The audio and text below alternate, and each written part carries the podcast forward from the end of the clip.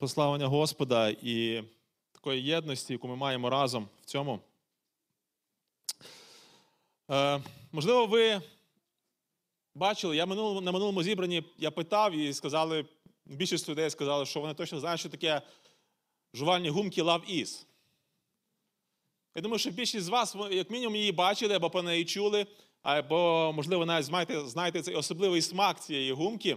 Але суть е, в цій гумці, звичайно ж, не в самій гумці, а суть в тих цікавих різних висловах про любов, які там можна було читати, чи можна читати. Е, суть цієї гумки, що там були, чи є, до сих пір у нас здається, що є ця е, жувальна гумка, там були певні фантики. І там були різні вислови про любов. Вони деколи досить смішні, деколи досить банальні, деколи не до кінця зрозумілі, а деколи досить глибокі. І всі ми е, роздумуємо про любов часто на основі, і думаємо про любов часто на основі якихось певних речей, які ми почитали на фантиках. Якось е, робили невеличке опитування е, серед людей міста нашого. І приблизно вони і них питали, що таке любов. І приблизно, як я пам'ятаю, декілька от таких думок, які вони говорили. Перше, любов це класні емоції. Класні емоції це коли мені добре, коли я себе почуваю особливим, потрібним і так далі. Ще один момент. Е, Любов це коли мене розуміють. Розуміють мене таким, як я є, мене приймають і люблять таким, як я є. Це ще один момент. Таким, як я є, таким з усіма моїми недоліками мене приймають і люблять. Ось це точно любов. Але емоції проходять. І якщо любов це лише емоції, то, на жаль, у нас досить статистика наша говорить е, досить невтішні речі для нас. В Україні приблизно половина шлюбів розпадаються в перші 2-3 роки життя після його початку. Я знайшов ще одну невеличку статистику, насправді досить страшну. Україна, В Україні на 2021 рік на, на 100 шлюбів припадає 67,4 розлучення. Тобто люди більше, більшість, більше половини шлюбів розпадаються. Порівняно з тим, з тими, які, які утворюються. Ми якось неправильно розуміємо любов. Щось не так з нашим розумінням любові. Хтось сказав, що ми всі народжуємось оригіналами, але помираємо чиїмись копіями. І поняття любові, воно теж в нашому розумінні зараз спотворено. Ми розуміємо її, часто більше на основі фільмів, на основі книг, на основі якихось надписей, на жувальних гумках більше, ніж там, ніж, ніж там, де ми мали б її шукати. Чи є оригінал любові, чи існує оригінал любові, чи є те, та любов, на яку ми можемо рівнятися, та любов, з якої пішла, пішли всі інші розуміння любові. Так хочеться, щоб сьогодні ми разом пороздумали з вами над темою оригінал любові. Який він? Чи існує він? Як нам від усього цього спотвореного розуміння любові повернутися до тієї любові, яку задумав Бог, яка є в Слові Божому? Для цього ми разом зачитаємо і будемо продовжувати читати перше послання апостола Івана, 4 розділ з 7 по 10 вірші. Невеличкий уривочок. Перше послання апостола Івана, 4 розділ з 7 по 10 вірші. Улюблені. Любімо одне одного, адже любов є від Бога. І кожен, хто любить, народився від Бога і знає Бога. Хто не любить, той не пізнав Бога, тому що Бог є любов. Божа любов до нас виявилася в тому, що Бог послав свого Сина єдинородного у світ, щоб ми через нього жили. Любов не в тому, щоб ми, що ми полюбили Бога, а в тому, що Він полюбив нас і послав свого Сина як примирення за наші гріхи. Якщо ви чули, е, як називають апостола Івана, його називають апостолом любові. Це той, хто дуже-дуже багато говорить про любов. І дуже часто. Не просто бо йому так подобається це слово. Тому це те, що він, йому особливо подобалось в Бозі. Це те, до чого він мотивує е, своїх читачів. І він починає цей уривочок з того звертанням улюблені. Потім каже, любімо одне одного, адже любов від Бога, і кожен, хто любить. Чотири рази він говорить тут просто про любов. І він хоче, і він надіється, і він вірить в те, що любов це не просто слово, якесь, яке ми можемо часто говорити. Він хоче, щоб кожен, кожна людина, кожен християнин особливо, для нас це було стилем життя, для нас це було звичкою, яку ми проживаємо кожного дня, яка просто в побуті в нас стала чимось нормальним. До цього він вже в цьому посланні він говорить кілька разів про любов. Він говорить в другому розділі, каже: хто любить свого брата, той перебуває у світлі, і в ньому немає спокуси. А хто ненавидить свого брата, той у темряві. Потім він говорить в третьому розділі. Ми знаємо, що ми перейшли від смерті до життя, бо любимо братів. А хто не любить брата, той перебуває в смерті. Він багато говорить про любов. Чому? Тому що адже любов є від Бога. Любов є від Бога. Це, це не просто. Любов не взялася десь не придумана людьми. Вона не взялася десь з космосу. Любов не з'явилася сама собою внаслідок якогось вибуху, внаслідок якогось осяяння якогось філософа. Ні. Любов від Бога. Він творець любові. Він автор любові. І що говорить е, далі Іван? І кожний, хто любить, народився від Бога і знає Бога. Що це значить? Кожен, хто, хто, хто закоханий, значить він народився від Бога і знає Бога? Чи може тут не про якусь іншу любов говориться? Тут говориться про трошки іншу любов, ніж ми, ніж ми звикли розуміти її. Ніж ми звикли її там нею чути і дивитися в фільмах і читати в книгах. Якось мій один друг, він, ми з ним зустрілися. Ми з дуже добре дружили в школі. Е, потім нас трошки відносини втратилися, як, часто, як це часто буває. Я кажу йому, що я християнин уже. Він каже: все добре з вами віруючими було би, якби ви так сильно не змінювались. Все було б добре, якби ви так сильно не змінювались. І я собі думаю, слава Богу, якщо ми міняємося, якщо віруючі люди міняються, це означає, що Бог їх міняє, що ця любов, про яку говорить е, Бог, вона виявляється в них. І якщо я говорю, що я знаю Бога, якщо я говорю, що я народився від Нього, але любов для мене не є стилем мого життя, якщо я продовжую жити для себе, якщо я продовжую робити щасливим себе і нещасним людей, людей навколо мене, то щось не так зі мною. Якщо я українець, і я кажу, що я знаю українців, я кажу, що я народився і пожив все життя в Україні, то для мене природнім і нормальним, що я говорю українською мовою. І я її розумію і знаю. Якщо я християнин, то для мене є природньою мова любові. І для мене любити і віддавати щось заради інших, і жертвувати і служити це щось нормальне і природне. Якщо я це не роблю, мені ужасно дискомфортно. Це щось ненормально. Це те, що говорить Іван. І далі він говорить: хто не любить, той не пізнав Бога, тому що Бог є любов. Якщо я продовжую жити для себе, якщо я бачу лише в інших, лише засіб для досягнення власних цілей якихось, він задає питання, чи я християнин взагалі, чи ти християнин взагалі, чи ти, чи ти пізнав Бога, чи ти просто це говориш на словах.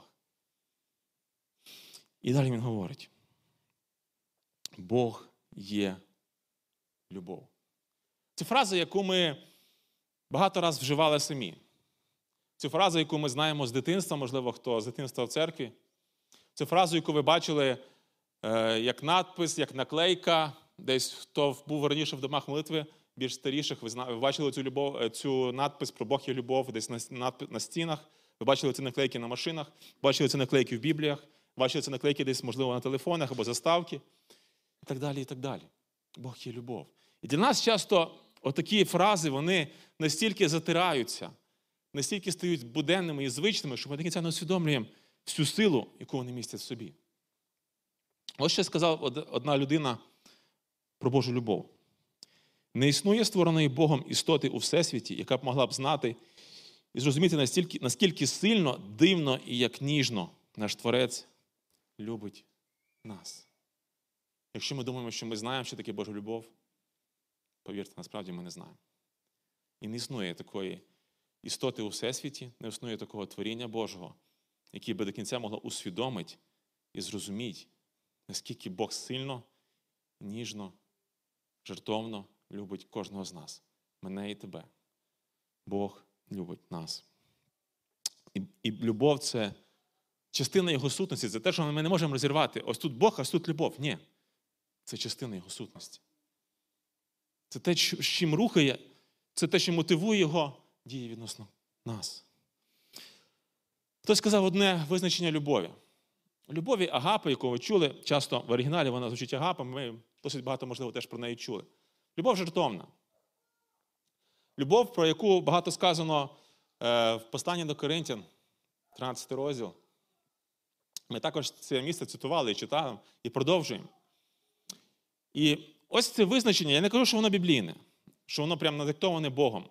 Але мені дуже подобається воно, і воно дуже практичне. І це, це визначення, і це, і це питання, яке ми можемо задавати собі, коли я спілкуюся з людиною, коли я щось її не розумію, коли вона щось поступає так, як я хочу. Чи це друг, чи це батьки, чи це кохана людина, це в шлюбі, чи це діти ваші. Немає різниці. Це хороше визначення, яке ми можемо задавати самі собі, на основі якого можемо аналізувати своє життя. Чи люблю я? Воно звучить наступним чином: любов це давати іншому те, чого він або вона найбільше потребує, тоді, в той момент, коли він або вона найменше цього заслуговує. Любов це давати іншому те, іншій людині те, чого вона найбільше потребує, в той момент, коли вона найменше на це заслуговує. Коли людина щось робить нам боляче, коли людина е, просто живе для себе, коли їй все одно ми, але ми продовжуємо її любити і продовжуємо бачити її потреби і служити їй. Це може бути людина, це може бути група людей. І в цьому любов, це пік любові. Це той еталон любові, який ми маємо вчитися в Бога. Віддавати людям і служити їм, їхнім потребам. Тоді, коли вони найменше цього не заслуговують, найменше на це заслуговують, коли вони взагалі цього не заслуговують. І що далі написано: Божа любов до нас виявилася в тому, що Бог послав свого єдинородного сина у світ. Божа любов виявилася. Чи Бог міг зупинитися на тому, щоб просто сказати: Я є любов? Все, ну вірте мені. Повірте, я любов. Те, що- часто ми робимо люди, ми говоримо, я люблю. Все, я люблю. Повір мені, просто, якби передумав би, я б сказав би, я люблю. Але Божа любов це не просто слова. І ніколи так не було. Божа любов, вона практична. Божа любов це дієслово. І що він робить? Бог не є теоретиком, Бог не є лицеміром. Його любов, вона виявилася написано. До, до, моменту, як, як, до того моменту, як прийшов Христос і помер на Христі, люди не розуміли до кінця, що таке Божа любов. Вони могли уявляти, вони приблизно щось розуміли, але вони до кінця не, могли уявити, наскільки величезна і глибока Божа любов. Засучення гріха на Христі стало найвищим прикладом Божої любові. Він вилив гріх не на нас, грішників, але вилив на свого улюбленого сина, який абсолютно цього не заслуговував. Одна історія. Я, я не буду говорити, чи вона реальна, я не знаю. Я чув вже, можливо, навіть вона вже обросла різними міфами, що хто його знає, чи вона справжня. Але вона для мене дуже сильно ілюструє те, що зробив Бог. Дуже сильно ілюструє Божу любов до кожного з нас і до мене особисто. Батько мав сина, єдиного сина, улюбленого. І біля них було поруч озеро. В них був човен свій. І в цього е, маленького хлопчика був також друг. Вони з ним часто проводили час. І ось якось літку е, е, тато взяв свого сина, взяв цього друга свого сина, хлопчика теж. Батько і син були віруючі, до речі, я забув, уточнити. І він взяв, взяв цих двох хлопців, і вони просто вирішили поплавати по озеру, порибалити. І ось, плаваючи на озері, е, трошки піднялись вітер, хвилі. Хлопці теж гралися, роз, розчов, розшо, роз... Коротше, хитали човен. Хитали човен, і якось так вийшло. Вони настільки загралися, вони навіть не відчули, що раптом вони не розрахували силу і вони випали двоє з. Ці двоє хлопці вони не вміли плавати. Обоє ще з них. І батько природньо, в нього був спасательний рятувальний круг цей, але він був лише один. І природньо в нього бажання було кинути своєму сину круг, щоб його спасти. Ну, це ж син, ну як же ж? Але роздумуючи, буквально пару секунд подумавши, він дуже швидко приймав, приймав рішення, але буквально чуть-чуть подумавши, він розуміє. Мій син християнин. Якщо він загине, він піде на небо. Друг мого сина, він не християнин. Якщо він загине, він піде в пекло. І з болю в серці, розуміючи всю важкість, дуже переживаючи всю важкість ситуації, він розумів. Він мусить кинути круг хлопцю, який не знає Бога, для того, щоб в нього був шанс за рахунок життя свого сина знайти, щоб прожити життя і знайти Бога в ньому. І піти до Бога. А сину дозволити померти, але і бути з Богом вже зараз. Це те, що робить Бог. Це те, що зробив Бог. За рахунок смерті свого сина. За рахунок того всієї болі, яку пережив отець. Він кинув спаса... рятувальний круг кожному з нас для того, щоб ми жили. І те, що говорить апостол Іван. Божа любов виявилась до нас, щоб, щоб Бог послав свого сина у світ. Для чого? Щоб ми через нього жили. Він помер для того, щоб ми жили. І ще в одному місці дуже сильно написано.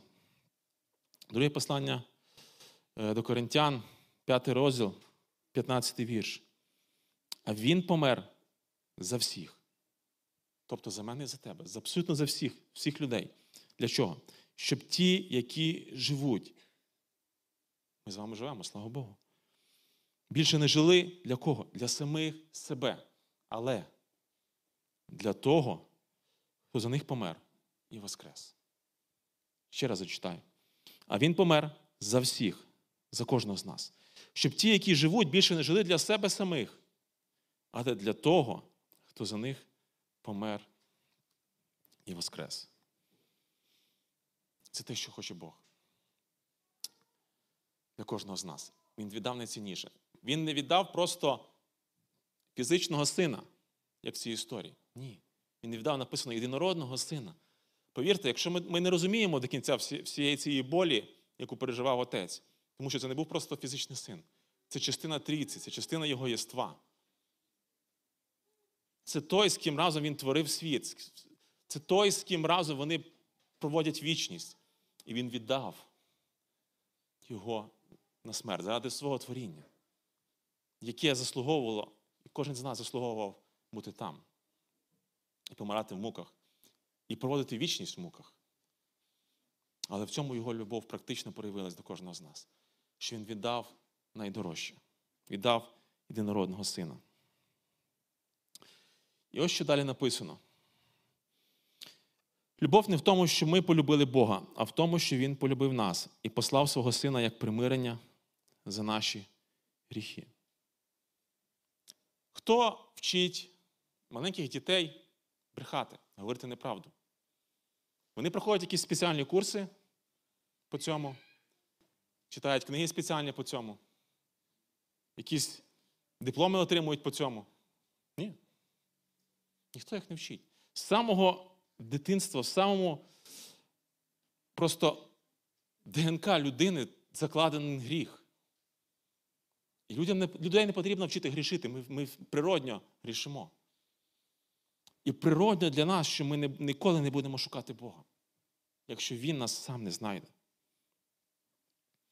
Любов не в тому, що ми полюбили Бога, тому, тому що ми б ніколи самі його не полюбили. Ми б ніколи його не шукали. Ми любили гріх. Ми ненавиділи Бога. Для нас це було природньо і нормально. Але Бог сам появив ініціативу. І Він полюбив нас. Він нас полюбив. Ми були ворогами Богу. Хтось сказав, що ми насправді не робили нічого іншого, крім гріха. Ми не знали, що таке слухатися Бога. Ми не знали, що таке любити Бога. Нам не було взагалі нічого з цього потрібно. Але незважаючи на наше протистояння, на наш непослух, на те, що ми втікали від Бога, Бог полюбив нас. І не просто полюбив, а послав свого Сина. Як примирення за наші гріхи. Примирення, е, інше значення цього слова е, в перекладі з грецької очищення. Очищення. Це те, що робив священник, коли він кропив кров'ю і очищав народ від гріхів. І це те, що зробив, зробив Бог, Бог Отець. Він кров Христа зарахував нам як очищення від наших гріхів. І як можливість бути з ним на небі. Небесний став земним, для того, щоб земні стали небесними. І в цьому Божа любов найбільше проявилась до нас, найбільш практично проявилась до кожного з нас. Ми не можемо називатися християнином, християнами і не любити. Це, Це нереально, це неможливо. Це непоєднувані речі. Тому що Бог є любов, і це Його сутність. Це те, що від чого він не може відмовитися сам від себе. Він є любов. Божа любов, вона практична. Вона ніколи не теоретична. Вона ніколи просто не красиві слова. Бог ніколи не лицемірить цьому. І взагалі не лицемірить. І так само в любові. І після того, що на Христі сталося, ми не можемо вже жити, вже жити для себе самих. Ми маємо жити для нього. Один чоловік,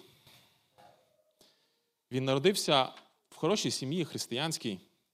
У нього було хороше, благополучне дитинство. Е, Він навчався в хорошому університеті. Це було в США. Він приблизно в віці 20 років він відчув поклик від Бога. Ще навчаючись, навчаючись в університеті, він відчув поклик від Бога. Разом зі своїми друзями їхати і служити до людей в Південній Америці. І навчаючись в університеті, він прийняв це рішення. Пізніше, через певні, через декілька років, він вирішив е, їхати і служити в Еквадор. Країна в Південній Америці. Навіть для своєї нареченої він він поставив наступну умову. Він сказав, що я одружусь тобою, з тобою лише, якщо ти вивчиш їхню мову. Якщо ти приїдеш до мене і вивчиш їхню мову, він, він трошки раніше поїхав туди сам. Лише тоді я на тобі на тобі одружуся. Ну, Дружина розуміла, е, наречена розуміла, ну що ж, придеться, вона це виконала цю умову. Приїхала, вивчила і вони одружились. І в 53-му році, 1953 році вони, вони одружилися, в 55-му році в них народилася донечка. І пройшло буквально, по-моєму, пару місяців. І вони разом з своїми друзями вони прилетіли на літаку невеличке плем'я Аука в Еквадорі. І до них вони бачать, що до них виходять, вони бачили з літака, що виходять, йдуть ці люди з цього племені, до них на зустріч, і вони думають, о, зараз буде у нас хороша можливість поспілкуватися, розказати Євангелію, вони вже там цілі, мрії, як вони будуть евангелізувати цей народ, це плем'я. Але коли вони до них підійшли, приземлилися, до них підійшли, всіх п'ятьох чоловіків просто пронизали списами. І вони загинули. Цього чоловіка звали Джим Еліот. Якщо ви не бачили фільм на остріє Кап'я, це фільм про нього, це фільм про цих місіонерів. Його дружина Елізабет Еліот досить відома насправді як авторка книг, і багато-багато вона робила ще е, роботи різної. Е, його син, е, наскільки я знаю історію, його син, він зустрівся пізніше з тим чоловіком, який покаявся, який вбив його батька. І він простив його, і вони обнялися. Але це було дуже важко. Але в цьому Божа любов. І цей Джим Еліот, він якось проповідував перед, тим, як поїхати в, до цих е, племен, до цього племені. Він проповідував в столиці Еквадори, в Кіто. Він проповідував, він говорив наступні слова. Я не обіцяю, він закликав молодь християнську поїхати з ним до цих племен служити. І він казав: Я не обіцяю вам якихось, доходів. Я не обіцяю вам слави. Я не обіцяю вам комфорту. Нічого з цього не буде. Але що я вам можу обіцяти, це страждання, сльози і дискомфорт. І втрату здоров'я. Але при цьому ви станете благословенням для цих племен, які живуть там і мучаться без Бога. Ось що я можу обіцяти. І цей, і цей чоловік так жив і так помер. Він розумів, що таке любов. Любов це не просто бути готовим жити для Христа. Любов це бути готовим померти за Христа. Тому що Божа любов проявилась в цьому, що Він прийшов, жив, спустився на землю, став грішною людиною, прийняв облік людини грішної. І жив, і помер. І в цьому проявилася його любов. І це те, що хоче від нас Бог, і це те, що маємо робити ми, це те, що має бути природнім для нас. Якщо Він полюбив настільки нас, то так само ми маємо полюбити Його, любити Його настільки і настільки бути вдячними, не просто робити йому послугу, не просто, бо нам, у нас є бажання сьогодні, завтра його немає, а тому, що ми вдячні за ту любов. І ми так само маємо любити Його і любити людей навколо, щоб бути жити і, готов, і бути готовим помирати тій любові і через ту любов, яка проявилась до кожного з нас. Амінь. Давайте будемо молитися.